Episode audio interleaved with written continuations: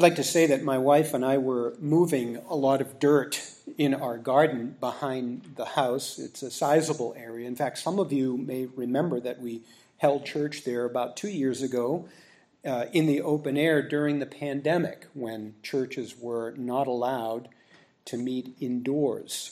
It was a great time. Since then, she and I thought it would be nice to pretty up the area for future gatherings of God's people and, and other events. So we became part-time landscapers. And the time we devoted uh, to that, the time that we devote to that every week involves the same kind of work: digging, chopping down trees, cutting roots, yanking out stumps, and hauling dirt from one side of the yard to the other with a tractor. It is not for the faint-hearted. It's a workout. And in addition to our regular barn chores, uh, we're really done in by the end of the day. She's smiling. So as a way to conserve as much energy as possible, we adopted a motto. That's right. And I remind my wife every time we're out there. I say, remember, honey, work smarter, not harder. Now, maybe you've heard that before. It, it doesn't, it doesn't encourage laziness by any means. No, it, it's about getting the job done without overextending yourself unnecessarily. Don't use your hands. Use the proper tools meant for the job. Let them do the work. Know something or a little something about about leverage. Use a, a pole as a fulcrum to move heavy objects, and so on. Now, the motto helps us concentrate, really, on effort, uh, our efforts on getting this big job done safely and adequately and in a timely fashion without killing ourselves. And you may apply it, really, to any work-related circumstance. Uh, it, it, it actually helps. It does. Now, what is a motto, anyway? Well, the Oxford Online Dictionary defines it as a short sentence, even a phrase, that encapsulates certain beliefs or ideas that gu- guide an individual or a family or even an institution. That's right, institutions. Lots of institutions have mo- mottos to work by. Quinnipiac University's motto is challenging students to meet the challenges of the future.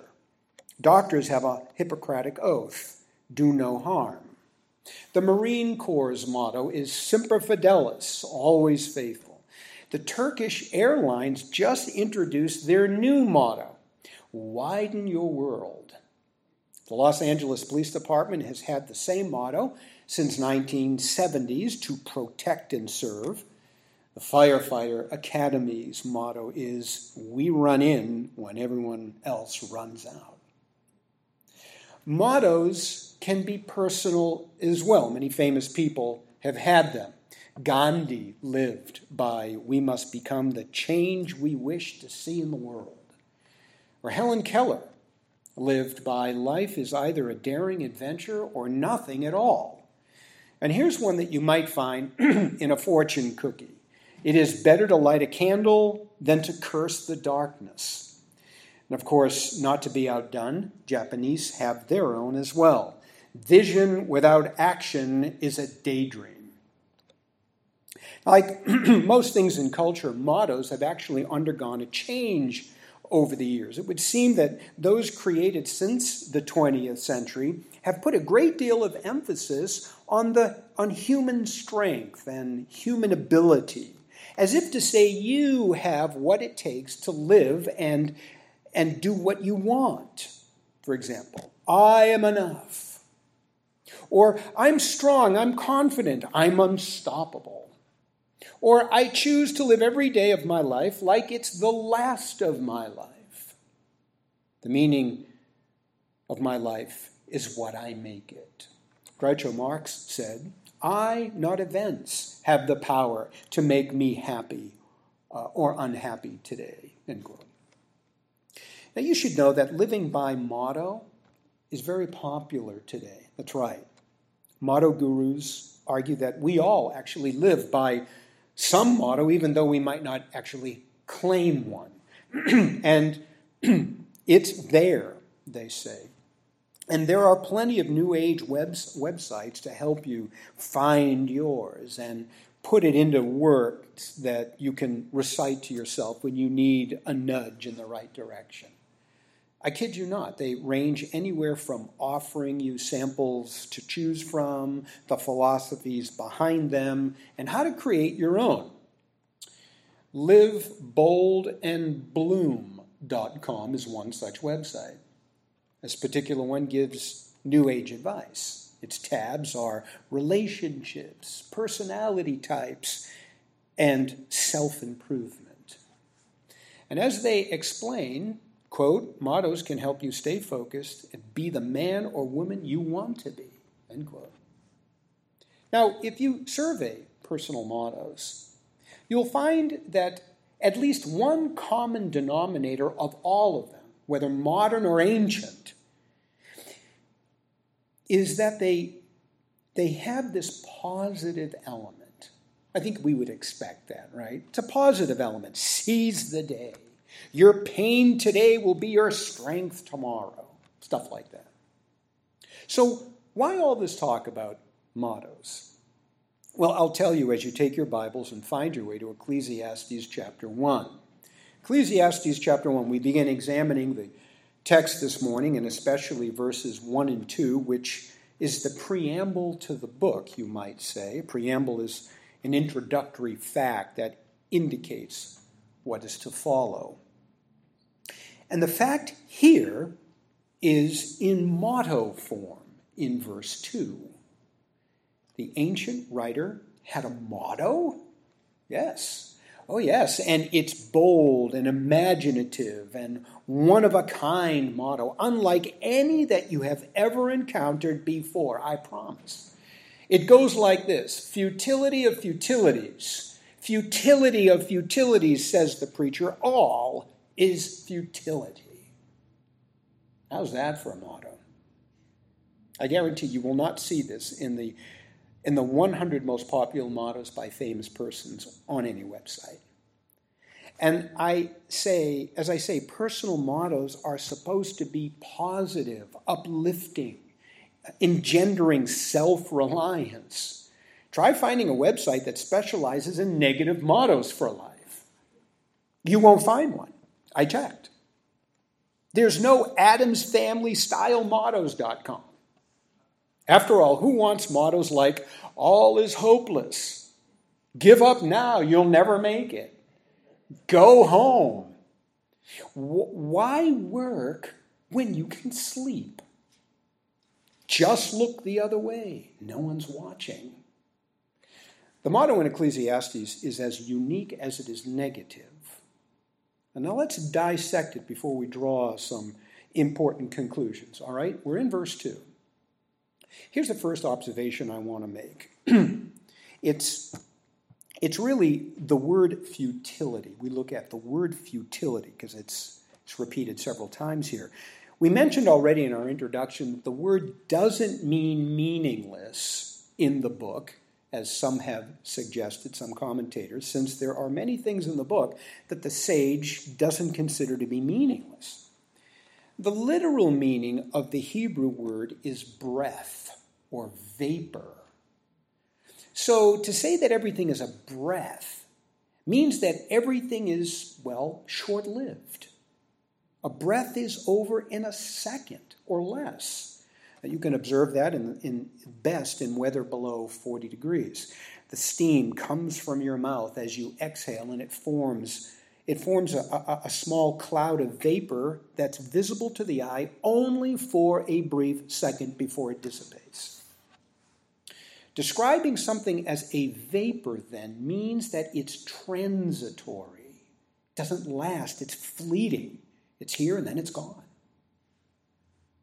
The psalmist uses the same word in Psalm one forty-four, verse four, to describe human life. He says, man is like the breath. His days are like a passing shadow. Well, you know, medical experts say that the average life expectancy in the U S is seventy-nine years old. And obviously, some of you with us here today are clearly above the average in that respect. Congratulations. Well, we round that number up to eighty and, and agree. It seems like a long time to live. Someone in his teens or early twenties cannot even fathom what it's like to be that age. But age is relative. Compare the length of, uh, uh, compare that to the length of human history or eternity, and then eighty years seems like a drop in the bucket. Oh yeah, even one hundred years is a blip on the screen. Not only that, but the quality of life at one hundred is nowhere near what it is in its prime, mentally and physically, right? We know that. Hairline recedes, if not disappearing altogether. The skin loses its elasticity. Eyesight and ear hearing are not what they were. The frame is bent and fragile. And a whole host of etern- internal changes takes place and puts elderly people at risk even of walking. Now, I have some time before I fit this description, but I heard from my primary care physician last month during a routine checkup that I am in excellent shape for my age. For my age? Well, I never used to, they never used to say that. The sobering fact is the older we get, beloved, the closer we get to dust. That's it. It's a fact of the fall. My point is living to record lengths of time may be a wonderful achievement, but not only does the quality of life consistently worsen, but long life really amounts to nothing but a vapor compared to eternity. Biblical writers called life a vapor for good reason. They understood the brevity of it in the grand scheme of things. And as we argued in our introduction last couple of weeks, the word vapor is slightly nuanced in each half of the book of Ecclesiastes. The first half of the book focuses our attention on the fact that there is no gain or profit to life under the sun. We're not really well compensated relative to the long years of work that we put into life. Where does it go? Life, work, it's all a vapor, says the sage. It produces no lasting value that you can count on. Now, the second half of the book focuses our attention on just how unmanageable and hard life is to, to grasp, this, this vapor of life. Many things in life are past finding out. Doesn't make sense. And, and, and they're hard to get our arms around and hard to control, like destiny or our future and those unbeatable odds that slam against us now and again. We note in the second place, here's the second observation I'll make, there's a great emphasis put on the idea of futility here in verse two. Not, it's just not mentioned, and that's it. Great deal of emphasis. The phrase futility of futility is a translation of a Hebrew construction for superlatives. You remember superlatives from your high school yearbook, right? Most likely to succeed, best dressed, most athletic. Well, a superlative represents the best of something, or an absolute or extreme of something. In the context of verse two, this ancient motto communicates to us how absolutely transitory life is. It's as fleeting as you can possibly imagine. It's not that life at times doesn't compensate us fairly with lasting gain and profit for honest work. It never does. There isn't one thing in this world that lasts forever or is reliable forever. There are no guarantees on life. Nothing is for sure one hundred percent certain. We also have to face facts that life is mostly out of our control. We can't determine our own destiny, contrary to popular psychology. Nor are we able to comprehend the vicissitudes, you know, the endless shifts and changes of life to any satisfactory degree. In other words, this motto says that life as we know it is as transient, profitless, unknowable, uncontrollable as it possibly can be. Now, to put that in terms of a superlative, we would say life is the most transient, profitless, unknowable, and uncontrollable it can be. And if that's not strong enough, the motto has repetition built right into it for emphasis. Most languages and cultures use repetition for this purpose. So does the sage. So the superlative that presents us with a radical extreme is then further emphasized, which is kind of, which is kind of unbelievable, emphasizing a superlative, right? The sage says, in essence, life under the sun is the most transient, profitless, unknowable, and uncontrollable it can be. And I repeat, the most it can be. In fact, this motto occurs near the end of the book as well, creating a frame around the book. This truism creates a frame, which means it's pretty significant, and we'll be seeing just how significant the more we continue on. The third observation I want to make before we start pulling some practical stuff out of this that we make at verse two is that this motto was spoken by a wise man of Israel. Hmm. By a wise man. We argued in our introduction that this wise man adopted the persona of Solomon. A persona is an aspect of someone's character. And in this case, it would be Solomon's wisdom. The wise man does not pretend to be Solomon, but rather one who speaks in the wisdom tradition of Solomon. And he does this by describing his character as a Solomon-like figure, son of David, king in Jerusalem, wiser than all who have ever ruled Jerusalem before me. In other words, Mister Wisdom. Mister Wisdom is now speaking. Now let me say it. It doesn't matter, all right? I just want to be precise, but it doesn't matter whether you believe that the wise man is Solomon, Solomon himself, or the wise man has adopted some of Solomon's work, or that the wise man really speaks in the tradition of Solomon.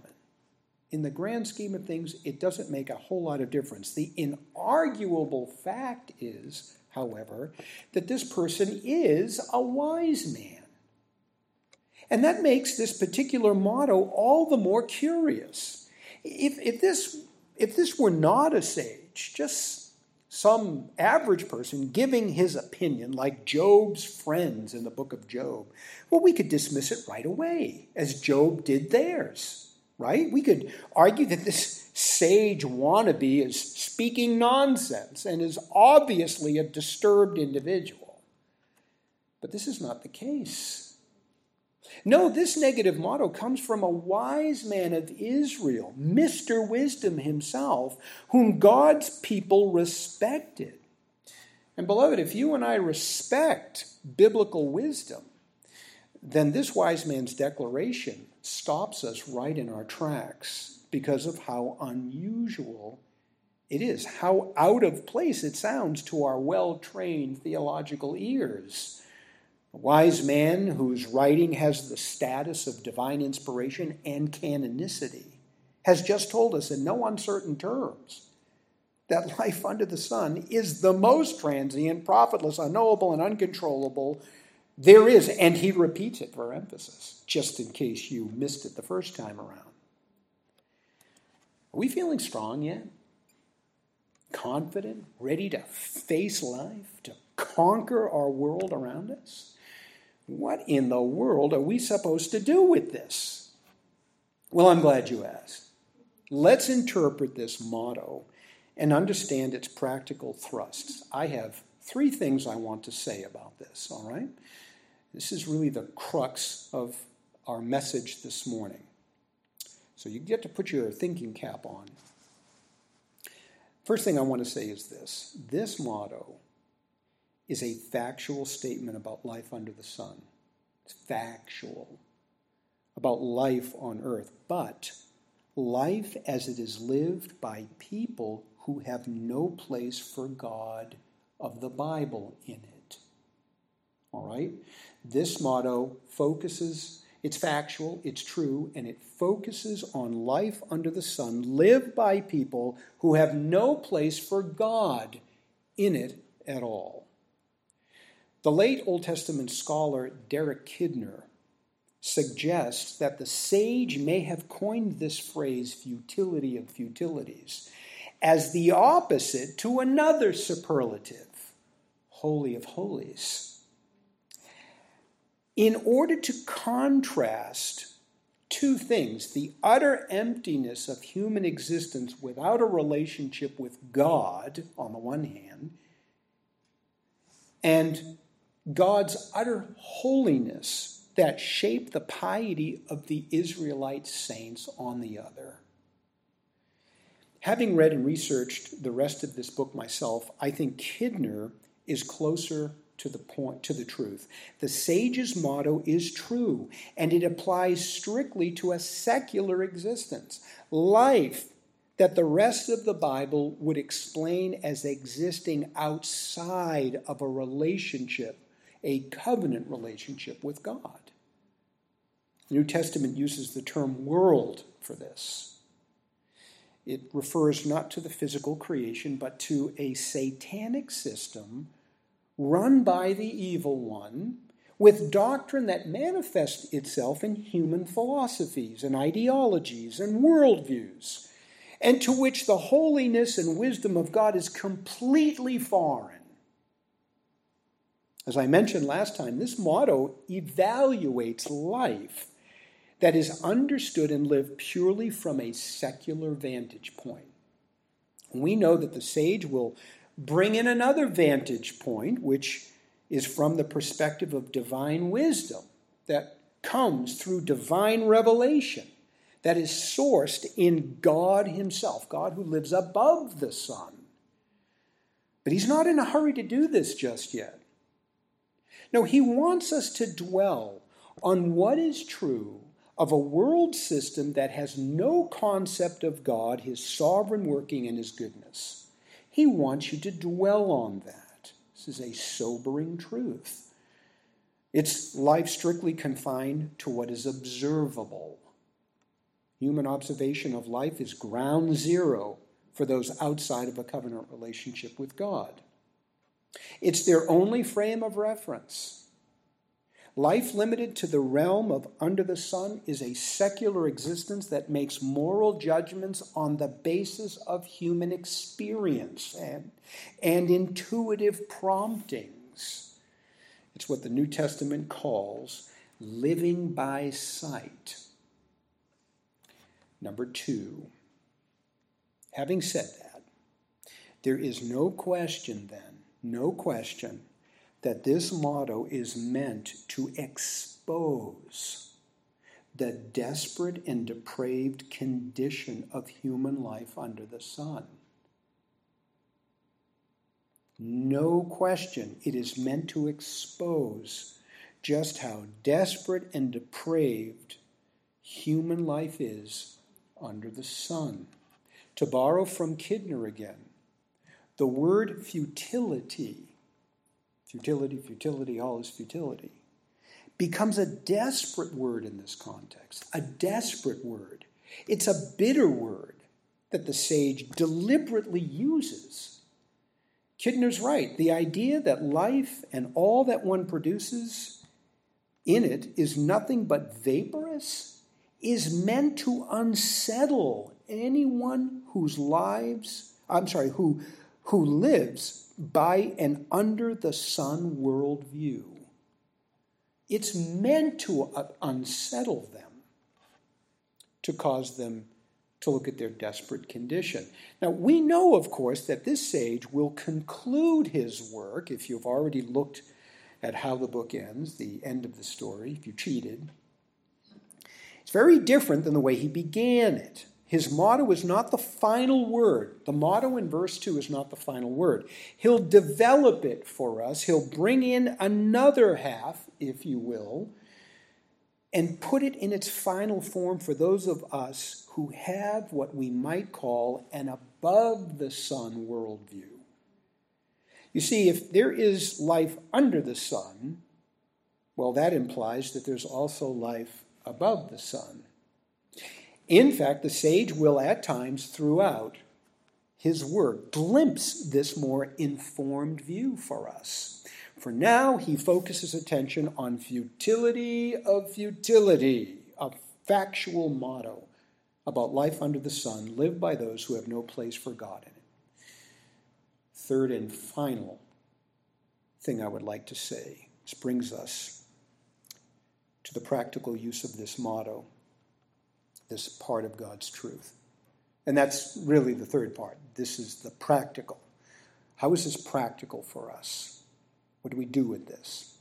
You might be wondering, why would the sage do this in the first place? Why belabor the futility of life uh, so, so as to cause those who live a life under the, with a life under the sun worldview to be desperate? What benefit is it, or is there to, to considering the futility of life under the sun that has no place for God in it?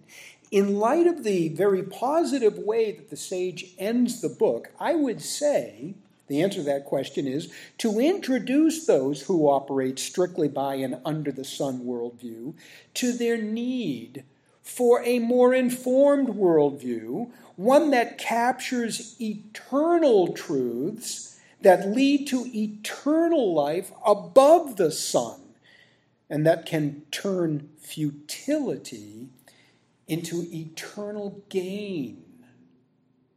That's why.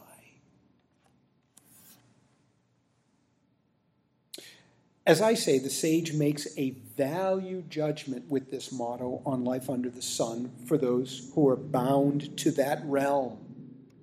You see, a, a depraved and secular mind would not agree with the sage's motto. People in this world, uh, as we meet and we work with and we, we socialize with, they, if they're outside of relationship with Jesus Christ, they're not going to agree to this motto, no matter how true it is. This is true of them, but they won't agree to it. It's, it, they don't see it as, as accurate about their life under the sun as, as it is. It sounds too radical for them.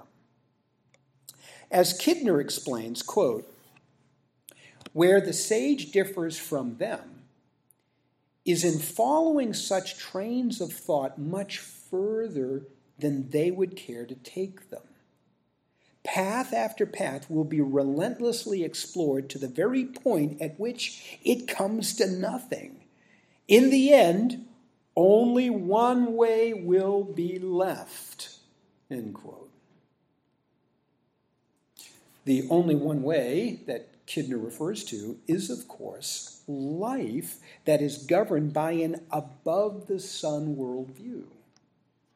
And if we can show people just how desperate a godless life under the sun really is, they may be open to receiving words of hope. So his motto is a perfect starting point. He begins this way with his son, remember? There's no way of knowing whether his son was a true believer in Yahweh, in Messiah. No, we, we know nothing about his son. The most we can say is that he was at least old enough to understand his father's teaching.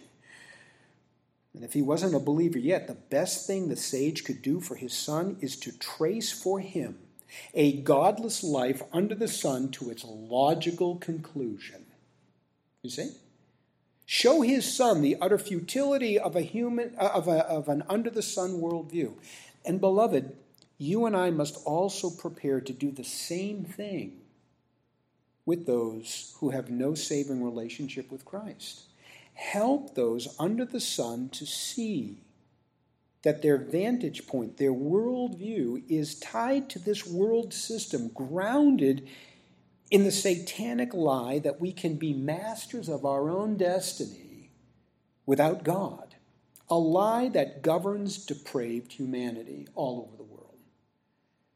We have to show them this. Ecclesiastes is a perfect example of how to battle for the minds of men and women in a spiritual war and destroy the fortresses of their ideologies. The sage does what Paul calls us to do in Second Corinthians chapter ten, verse four. Destroy arguments and all arrogance raised against the knowledge of God, so that we take every thought captive to the obedience of Christ. To put that another way, the sage eventually wants to introduce his son to an above-the-sun worldview that will help him to make sense of life's absurdities.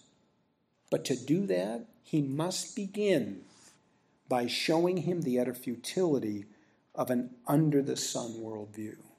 You gotta know the bad news before you can appreciate the good news. That sound familiar? So it's important that we also begin here with this motto of futility that accurately captures life under the sun with no room for God of the Bible in it, especially since, as we have noted, unbelievers don't see life this way, nor do they want to. They don't want to. No one wants to be dwelling on this. Otherwise, there would be websites like the Adams Family Style Motto dot com, right? Just remember, their denial, though, of this motto of futility doesn't make it any less accurate or true. We have to take our cue from the sage and spend time showing godless people the logical conclusion to their personal paths of life. Help them arrive at futility so that we can reveal the only way of hope open to them.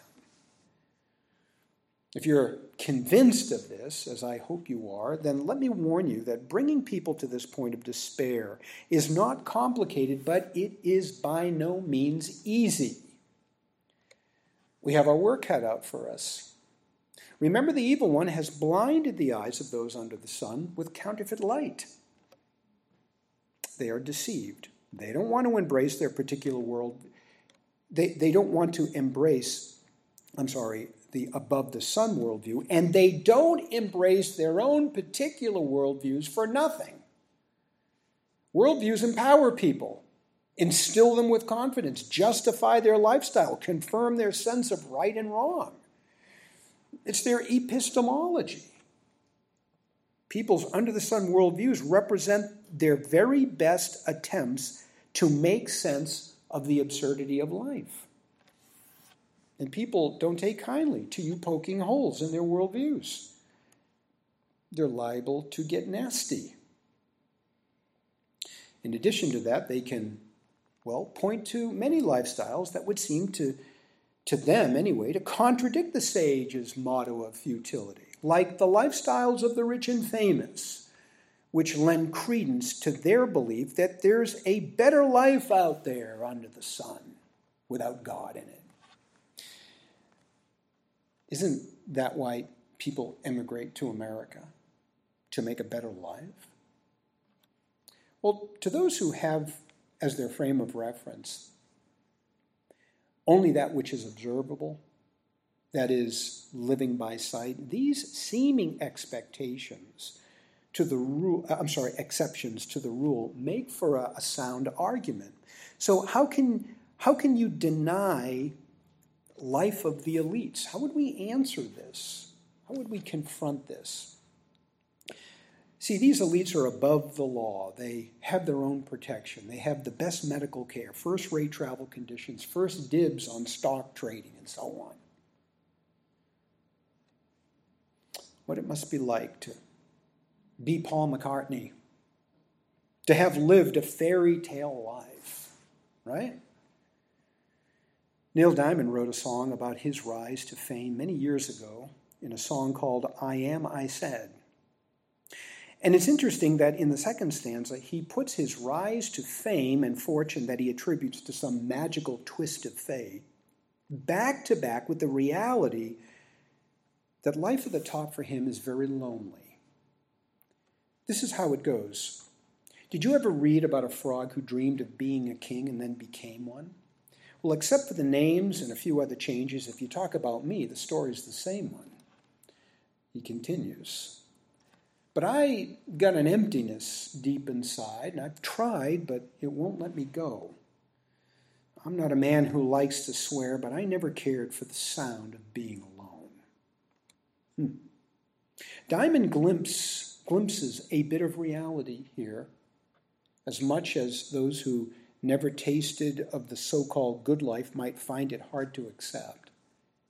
He's, here's more reality. Lest you think that the famous have somehow beaten the odds or outsmarted fate, as they might say, or were just extremely lucky, again, their words, to have dodged life's average negative circumstances that enslave most and somehow managed to leapfrog from one positive lily pad of life to the next without falling into the pond waters of struggle that most of us will tread for the rest of our lives. Here's something you should consider.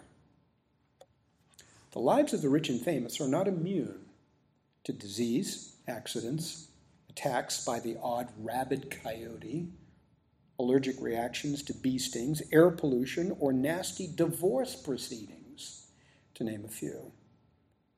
More than this, life at the top is not devoid of painful and wearying situations. It has, actually, it has them magnified tenfold, and some are even uniquely tragic. You're subject to higher tax brackets. You live in an unavoidable public lifestyle, in the public eye all the time, always being chased by photographers. And fame is a tough road to hoe, tougher than you might imagine. Fans are fickle, and there are plenty of young upstarts ready to replace you. The sage himself was rich, and he testified to its futility. We'll see it later on. Whether you belong to the haves or the have-nots, you have to struggle throughout life. Either you fight to have more or fight to keep the more you have. Both groups have their own problems under the sun. Someone from the have-nots corner is likely to say, well, if the rich and the poor both suffer, I'd rather suffer with much than little. Oh, really?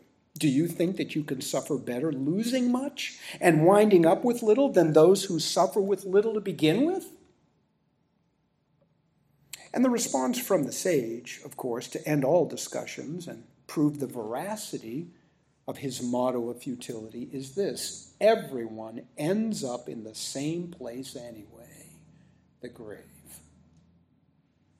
And there's not one thing that anyone can do to escape that. Death is the great equalizer. It is not a respecter of persons.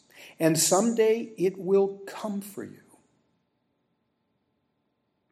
And when it does, you go out of this world quite alone, just the way you came in.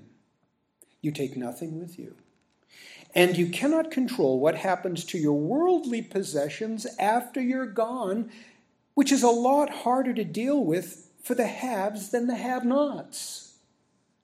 This is why the sage's motto is an accurate description of life under the sun for those who operate by an under-the-sun worldview. I remember when my Italian grandmother died. Even though she was ninety, it still caught us a bit off guard. She died within six months of being misdiagnosed. A sad consequence of life under the sun.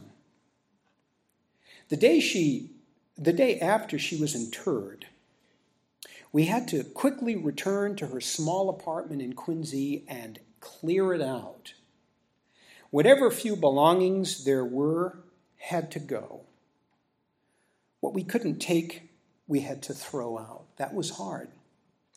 Losing her the way that we did was hard enough. She was very spry and independent, uh, uh, uh, ninety-year-old. But now being forced to clear out what for, for so many years was to us her home, for some stranger to move in the next day before the sweet aroma of spaghetti sauce had dissipated, was tough. The whole experience for me screamed of a transitory nature of life. It did. I was a lot younger then, and it still screamed to me of that, especially when we had to throw away everything we couldn't take of her belongings in the dumpster behind the complex. That even sounds harsh. I stood there for a moment with my dad, looking at this pile of stuff, the only visible, tangible proof that she was once a real person who shared our air. And this picture prompted him to say, I'll never forget, here's a woman who came from Italy, barely spoke English, married, raised a family, worked hard all her life to support them, and then her grandkids. And for what? Eventually to die? To be misdiagnosed, to have her belongings thrown in the trash? Hmm. I remember thinking of how unfair and cruel life can be, and, and that even a memory of this dear woman, somewhat of a matriarch in the family, would soon be lost on the second or third generation. Of course, his observation was true only for those who are limited to an under-the-sun view, right? It was, it was a truth that we struggled with for a brief moment, I must say, just as the sage struggled. But we weren't among those bound by an under-the-sun worldview. No, we were able to interpret all that we could with the eyes of faith, you see, with an above-the-sun lens, and even be encouraged that though the tide of history would eventually wash away any trace of her footsteps on the shores of life, her name was written in the book of life. Her faith became sight that day, and she came to know the great gain in Christ that accompanied the salvation of her soul. The motto in Ecclesiastes one two accurately describes life under the sun for those whose worldview is limited to what they can see and observe. If they remain bound to it, they will die in their sins. That's why this motto is a great starting point for evangelism. By presenting them with the worst possible news there is, we prepare them to hear the greatest possible news there is. Of course, for Christians, being reminded of the worst possible news causes us to rejoice all the more in our Lord and Savior Jesus Christ, who has delivered us from the absurdity of a sin-cursed world, from bondage to our depravity, and as Ecclesiastes will develop in time, from God's coming judgment. I want to close our time out by saying that the New Testament presents the same two vantage points of life that Ecclesiastes does, the under-the-sun worldview and the above-the-sun worldview, and for the same purposes. Perhaps the classic passage is First Corinthians fifteen, where Paul makes the argument that everything Jesus taught, all the covenant promises about his work of redemption, and the resurrection of every believer to life everlasting hinged on one event in human history, the resurrection of Christ. He makes this, this bold statement in verse thirty-two, if the dead are not raised, let's eat and drink, for tomorrow we die. The conclusion is plain enough. With no hope of eternal life, the, the, the life under the sun is all one knows and is all there is. It's a cruel existence where they are subject to chance happenings and random twists of circumstances and uncertainties and no real rhyme or reason as to why they even exist, and where reputations are soon forgotten by future generations. Life starts out as a spark. It fans into flame and burns brightly for a short time before its heat and brilliance are extinguished by death, which is as offensive to those who live with an under-the-sun worldview as the stench from a smoking candle wick whose flame is snuffed out by a two-finger pinch. So offensive that they would deny life as it really is, absurd and futile, fleeting, unimag- un- unmanageable and uncontrollable, and redefine it falsely, believing in a fantasy world and grabbing as much of life as they possibly can. With the full backing of Ecclesiastes that will counter this bad news of futility under the sun, the good news of eternal life that comes from above the sun, we may ask any of them that put, puts in, that God puts in our path, we might ask them Jesus' penetrating question that no doubt sums up the message of the book of Ecclesiastes well. And that is this: what does it benefit? If a person, uh, uh, benefit a person to gain the whole world and forfeit his soul.